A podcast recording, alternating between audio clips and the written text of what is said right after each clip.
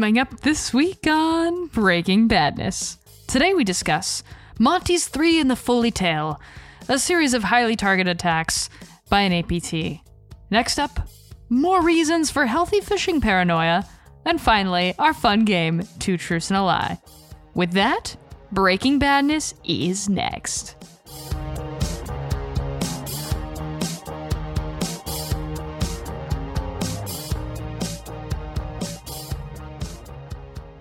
Welcome to Breaking Badness, episode number 63, recorded on October 12th, 2020.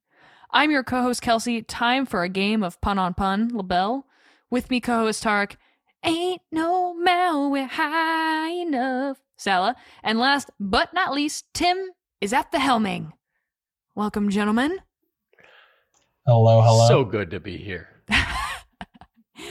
Just as sometimes Chad likes to um, put his name as Dad on the app we're using to record, Tim is using a fun name. Tim, would you like to, to share that?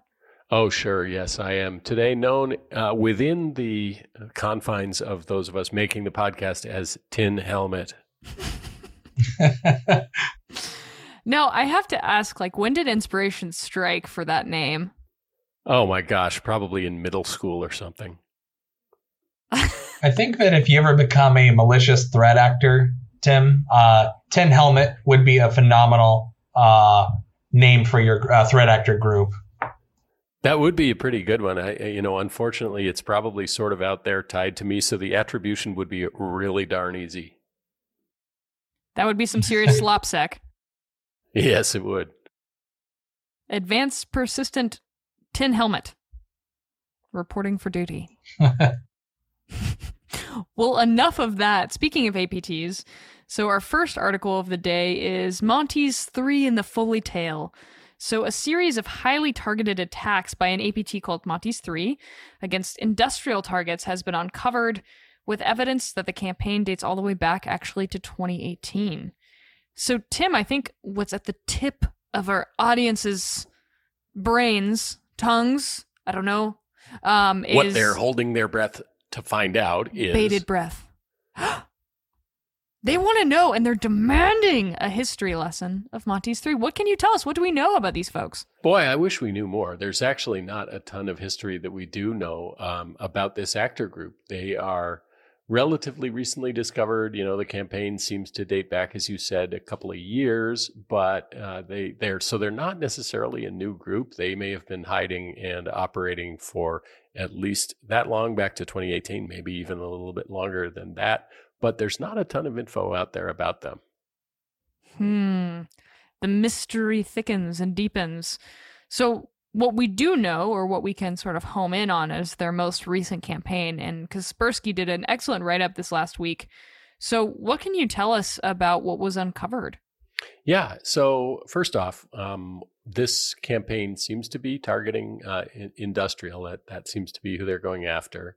Um, but it's important to note there's no evidence that they've compromised any industrial processes. Uh, certainly, that's not anything that Kaspersky is talking about. I don't think I, I don't think that's the case. I think we would have heard uh, about it for sure if that was true. So, what I've seen published about this campaign thus far, um, uh, though there's not a whole lot, is that it's uh, the goal is espionage. At least that seems to be the current objective of these actors. Uh, now, if they're successful against some of their targets with that espionage, then you know we may find out more later on down the road about what their longer term objectives are. I know that this isn't the correct use of the word compromise, but I I just want one time for a security person to be like, "We don't know if they've been negotiated." I just I, I, just await that day. Also with bated breath. We'll be um, listening for it. so, also in this write up, Kaspersky talks quite a bit about the tool set um, used here and the various modules of the malware. So, can you walk us through the loader? It seems like a natural place to start. Yeah, sure. You know, the loader is a part of that tool set that you're referencing, which is called MT3, and uh, it does have a few separate modules. Um, so, yep, it starts with the loader. So, I'll op- I'll say to either of you guys, either of you care to take a wild guess as to uh, what vector they used to first get that loader into the victim network? Could it be email? Ding, ding, ding. A prize for Kelsey LaBelle. That's right. It, How uh, did I ever guess that? I know. This never happens, right? Uh, they're starting with phishing. What? How can you be an APT group and use something as boring as phishing? Well, guess what? That's exactly what APT groups do. Um, so uh, the victim is sent an email. Uh, the email contains a little piece of steganography. Um, the loader is disguised as a bitmap file. Um, but uh, and probably most of our audience is familiar with steganography but um, in case you're not it's kind of a method of hiding in plain sight and images are used very often for that like a metaphor that's used for it um, just to help people kind of grok it right away is if you had a document where there was some secret text that was in a white font uh, on the white screen. It's right there, but you won't see it unless you take some steps like highlighting or something like that to make it pop out. Well, there are more complicated, obviously, versions of steganography. And in this case, this loader is hidden in part of a bitmap uh, file. So the image of this bitmap looks like whatever it's depicting, but it also has embedded code, um, which is a self extracting RAR file. And once that executes, okay, now the malware is on the target machine and ready to operate. Tim, I demand that you start a blog series called The Grok Pot um, instead of cooking up, you know, food. It's good ideas. That's pretty good. Knowledge. I like that. I like that. Just that word is not used enough, in my humble opinion. Um, to Grok. Um, well, fantastic. So, of course, something happens, I'm assuming after this malware is installed. What did that look like? Yeah, it does. You know, if if nothing happened after that, it would be pretty boring, wouldn't it? Uh, yeah, so the the it goes shopping around for different kinds of files, and this actor group seems to be particularly targeting Microsoft and Adobe documents. Not surprising, probably .doc, .powerpoint, .pdf, uh, and whatnot. And then there are some uh, specific directories that it goes looking for as well. And it does some fingerprinting and screenshots and stuff on the machines that it's compromised to help the actors figure out if these are machines that they do want to pay attention to. You know, are these high value targets that they've found their way onto? And we can assume that the the aim here is the usual kind of kill chain stuff. They want to establish persistence in the uh, you know in the target network. They're probably going to move around laterally to find um, the good juicy stuff that they want to end up ultimately uh, exfiltrating. So then, after they've essentially installed this malware, what do the C2 communications look like that are included in the threat? Yeah, so actually, kind of like the steganography we were talking about, the uh, command and control for this um, this malware is another example of hiding in plain sight in the sense that they've hosted their C2 infrastructure on completely legit services Google, Dropbox, um, uh, Microsoft services that uh, most organizations are not realistically going to be able to block, right? And also, you're going to have a ton of traffic going to those uh, those sites, so it's a needle in a haystack kind of problem. Plus, um, trying to inspect that traffic is not trivial because it's all going to be going uh, as HTTPS uh, most likely in most cases. So, in order to inspect that, if you were trying to set up some kind of you know alarms or something for this command and control, you'd have to have HTTPS inspection uh, you know, a man, uh, man in the middle, where it's a benevolent man in the middle. Um, there are products that do this that sit at the network edge and do that, but they're they're tricky to set up. They have some cost in terms of network latency and stuff. So some organizations have that technology, some don't. Um, but they that makes it a bit challenging, and there probably are not any really obvious uh, sorts of behavioral signatures or whatnot to to look for now. Um, Having said that, there certainly is this whole category of security products called data loss prevention or data leakage prevention, DLP, um, which are purpose built to detect the exfiltration of um, key kinds of documents or looking for keywords or whatnot. And, and those technologies are designed to detect um, accidental transmissions of stuff as well as malicious. So, you know, if you've got uh, DLP uh, deployed in your environment, then there is a chance that that would detect uh, this kind of exfiltration, but it's hard to say for sure if we don't, you know, see specifically um, how to characterize the uh, the C2 and the exfiltration type of traffic. Wow, Tim, well said. And I think one of the last questions I have for you is do we have any idea as to who's behind this malware? Well, you know, it's the typical story in that uh, I'll say, you know, Kelsey, I don't know if it's ever been brought up actually on this podcast before, but it turns out that attribution of cyber attacks is hard. That's uh, not a typical conversation point, I'd say, in InfoSec. Everyone's yeah, on the same page. Like nobody disagrees. Easy. Yeah. So, uh, so Kaspersky isn't saying anything uh, about who might be behind this activity, and eventually, you know, with a lot of these groups, um, ultimately there is usually some kind of attribution to a nation state or something, but not all the time. Um, so we'll have to watch the news and see uh, see what's learned about this adversary, uh, whether that's by researchers just doing more with what they know so far, or there could be victimology that comes out if there are victims that are identified by something that clearly turns out to be this. So we'll see down the road, but um, right now we don't really know who it is. Hmm, interesting. And it seems like there was a lot going on, even though this is fairly new information. There was a lot of interesting and fascinating pieces of this APT. So, what what hooked you, Tim?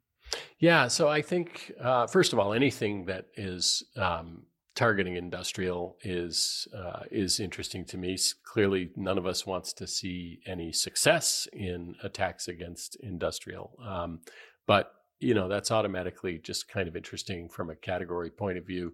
And then the researchers who wrote this up um, found it kind of interesting that this MT3 tool set has some parts of it that seem to be fairly sophisticated and some parts of it that look really amateurish. Um, and that makes it a bit less clear about whether we're looking at uh, something like a state sponsored level of group or not. Although I could imagine that if you were a state sponsored group, maybe putting a bunch of crapware into what you're deploying out there might be intended to try to throw defenders and researchers and stuff off your trail um, by making it deliberately making it look less sophisticated than it really might actually be. Who knows? Every time somebody says nation state sponsored, all I can think is rather than like the NASCAR zip down or zip up, it's um, hoodies and they have the logos of the or the flags of the nation that is sponsoring said attack. It's a I promise to always imagine that now from from this point forward when I'm picturing those attackers crafting their wares.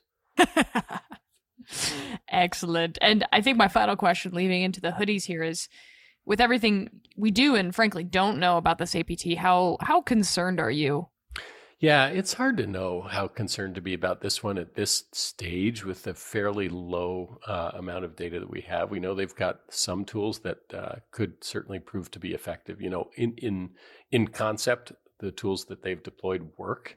Um, it's uh, they they may be fairly good at creating good phishing lures, but um, but we really don't know enough about the reach of this thing to make too much of a guess about the risk level. And I guess for me right now, that causes me to think of this as relatively low risk. Um, but, you know, that could change down the road. Excellent. Thank you, Tim. And now that you've heard everything that uh, Tim just went through, Tarek, what would you rate this at for that zero to 10 hoodie rating? Yeah, you know, um, I think I'm going to put this one in a solid seven out of 10. Um, this would be a lot higher um, if we saw um, more wide scale, um, you know, weaponization and attacks going on.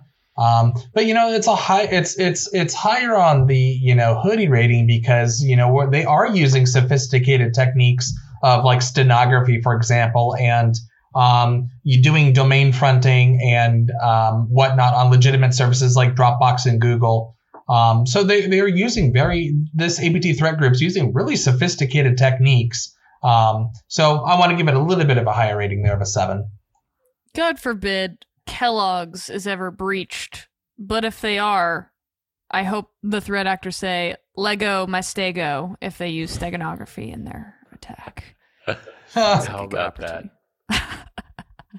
All right, Tim, what would you think then? What what is your hoodie rating? You know, Tarek makes a good case for making this rating a little bit higher than I was inclined to uh, make it. I I don't know, just to be the contrarian, I guess I'll I'll still keep it a little bit lower. So uh, I'll go five. But um, you know, and I also I hope that we don't see other actors getting better at some of the things that he just mentioned because it seems to me from my vantage point that um, cleaning up some of your opsec as an actor by um, doing some, you know, putting putting your domain fronting and and other ways of hiding in plain sight, so to speak, may not be the most challenging things to do. So, uh, just if you're a threat actor listening to this podcast, don't do that stuff.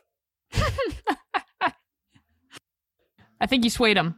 Yeah, I'm sure that did it. So, Tarek, I think we should probably move into your article here, which is more reasons for healthy phishing paranoia. A phishing campaign pushing a network compromising backdoor pretends to have the inside scoop on President Trump's health after being infected with COVID 19. So, this is um, not very different in a way from what we talked about last week, I think, even.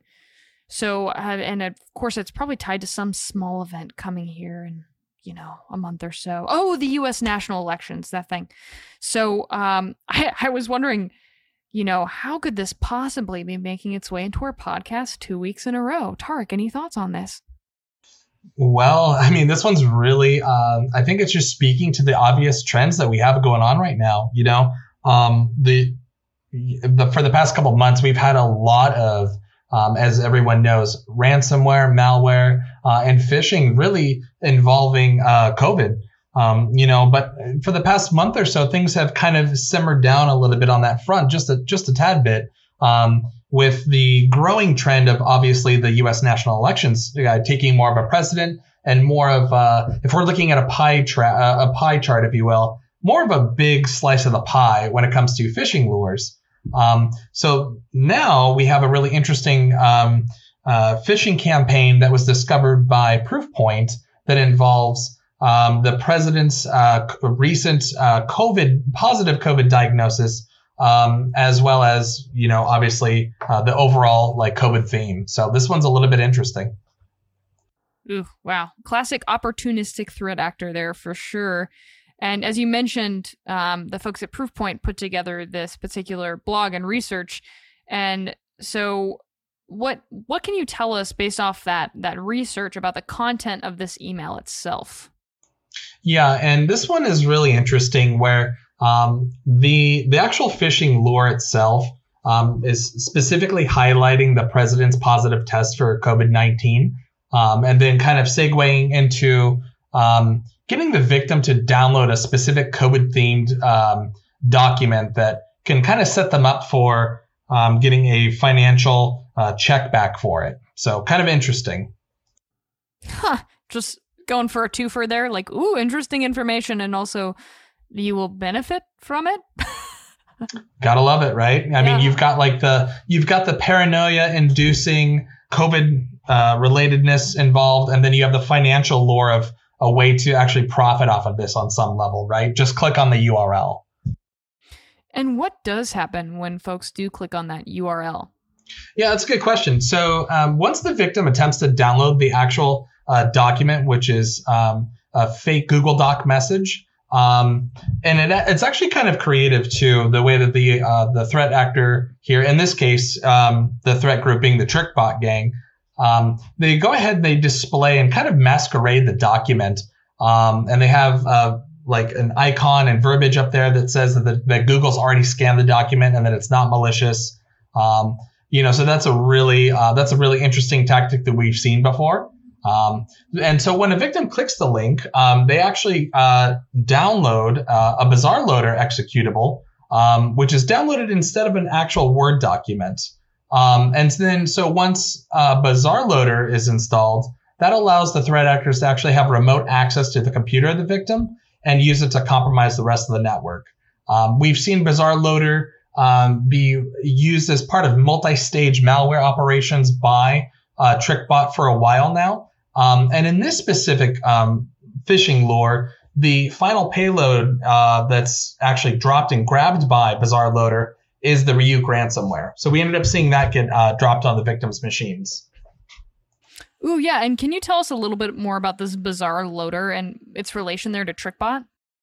Yeah. So uh, Bazaar Loader is a really piece of minimalistic and simple and covert piece of malware. It was really minimally designed. Uh, doesn't have a lot of dependencies, and uh, the way that the that the Bazaar Loader malware kind of operates, it blends in really well into the operating system. So uh, being able to detect its behavior, um, looking at traditional means, is going to be a lot more difficult. Um, it's not a rootkit, um, but it has uh, really, uh, really interesting tactics of blending into normal processes and things like that. Um, and you know, we've seen in the wild Bazaar Loader almost exclusively originate with targeted phishing attacks um, used um, by the TrickBot gang almost exclusively. So, Tarek, I'm curious then what the end result is when these attacks are successful.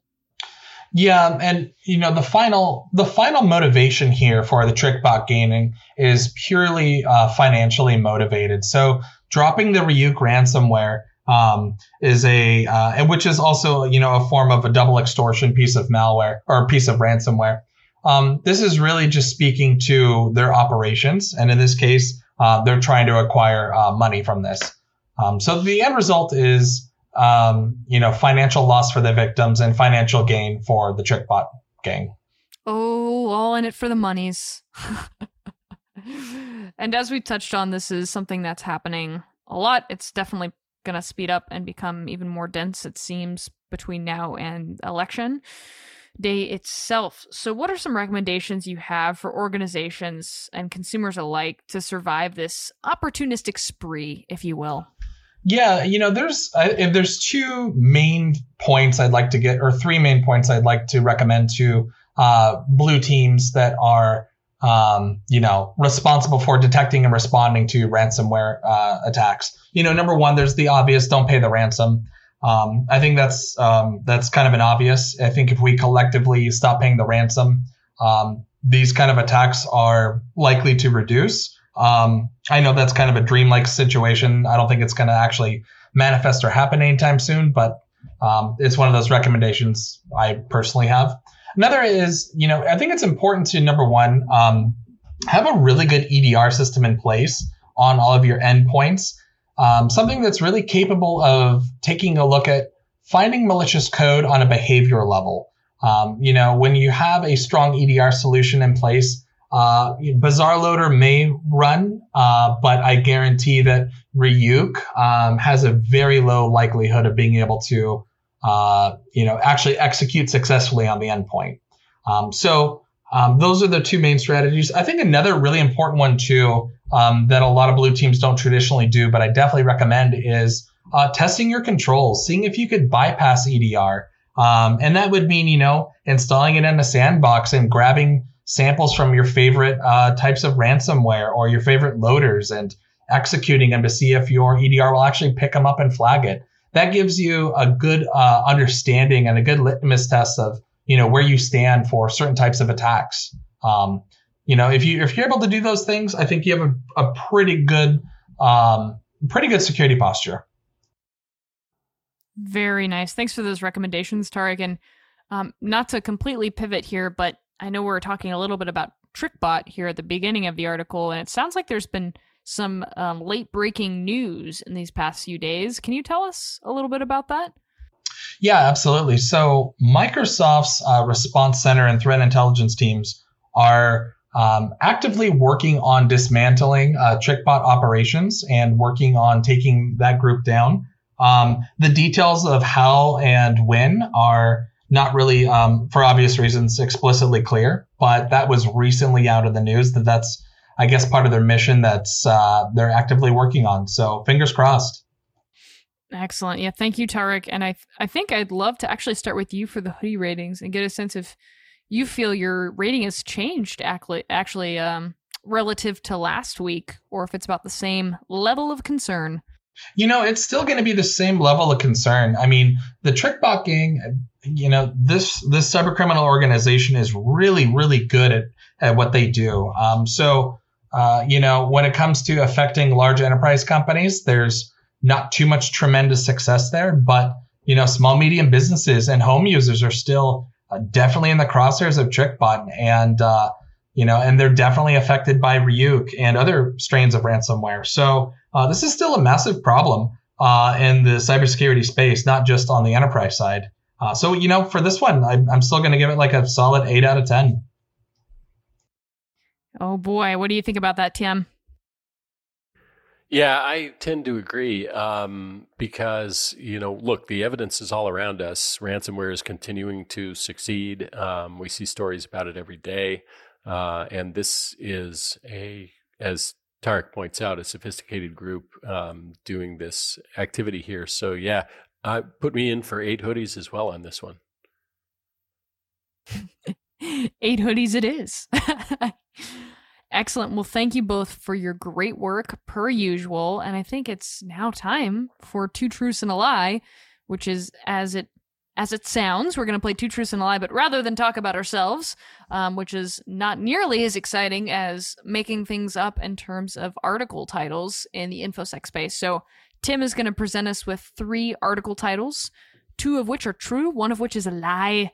Um, and Tarek and I are going to try our best to suss out what the lie is. But it's kind of interesting this week because Tim and Tarek actually share a point system. So it's kind of a, a David and Goliath situation here. So hopefully I can hold my weight. So, Tim, what are your articles? Okay, my articles are these. I'm going to just tell you, they're all true. These are all true. okay, here we Wait go. Wait a minute. That's not how the game uh, works. okay, so uh, the internet safety charity Cyber Safe Ireland is urging families all together to take a 24 hour cyber break this week. Or here's another story that was in the news. Um, it had to do with the number of corporate uh, credentials that have been exposed on the dark web, and there's been a frightening increase. So the uh, it was reported the number of corporate credentials exposed on the dark web, dark web increased by 249 percent. Or is today's uh, is this story really that I'm talking about that Microsoft is warning of some Android ransomware that activates when you press the home button? Ah, that's scary. Halloween is coming soon oh, oh boy. Okay, so so we have Ireland, uh, security team in Ireland or security organization in Ireland says take a break. We've got Microsoft says Android ransomware kicks in when you hit the home button, and the second one was uh, credential leak spike in dark web. Correct? Yeah, and that that uh, it spiked by 249%. That's a lot of percent. It is. Oh, man. Well, Kelsey, would you like to go first? I've got my guess.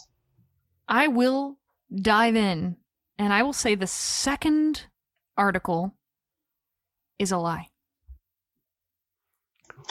I'm gonna go. See, I, I'm I, I'm gonna also go with the dark web ransomware spike I bet it's it's definitely gone up, but I think 240 percent. I don't know. That seems that seems pretty shocking. Um, yeah, I'm also going to be a copycat. Well, listen Final answer. you guys. All right. the, Tim, can you do a physical drum roll? Is yeah, it possible? Well, I can actually. Let's. Uh, except I can do it, but it seems like you can never hear it because I think it always clips out. Tim is surrounded by drums. He has Tim, Tim pennies. is surrounded by drums, but.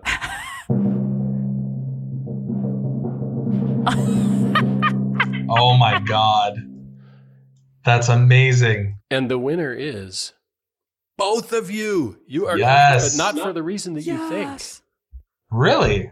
Well, because uh, as shocking as a 249% increase in the amount of those corporate credentials exposed on the dark web, the actual number was 429%. Holy crap. Right. Wow. Jeez Louise, that's insane. That's right. That so, is well done. Unfortunate. yeah, it is unfortunate. I don't like to be right for that reason. It doesn't feel as good. It feels like a dirty point. I want it well, Kelsey, we all know that it's it's all about playing dirty in 2020. Clearly, that's been demonstrated beyond any doubt. oh my. Well, Tim, thank you for using your timpanis in such an important moment. It really built the tension, I'd say. It's the focal point of the episode. We'll do a snare drum roll next time. Just kind of work our new... way through the uh, zoo here. Yeah, I was going to say, I want to hear from every one of your instruments and see how many weeks we can go That's of a, a unique lot of roll. podcasts. Excellent. oh boy. Well, uh, Tim Helming, Tarek, thank you both again for all of your insights this week. Of course, we'll be back next week for another episode of Breaking Badness. That's about all we have for this week. You can find us on Twitter at Domain Tools. All of the articles and IOCs mentioned today will be included in our blog post, which can be found at domaintools.com slash resources slash podcasts. Catch us every Wednesday at 9 a.m. Pacific time when we publish our podcast and blog. That's all we have for this week. We'll see you next week on another episode of Breaking Badness. Until then, remember, don't drink and click.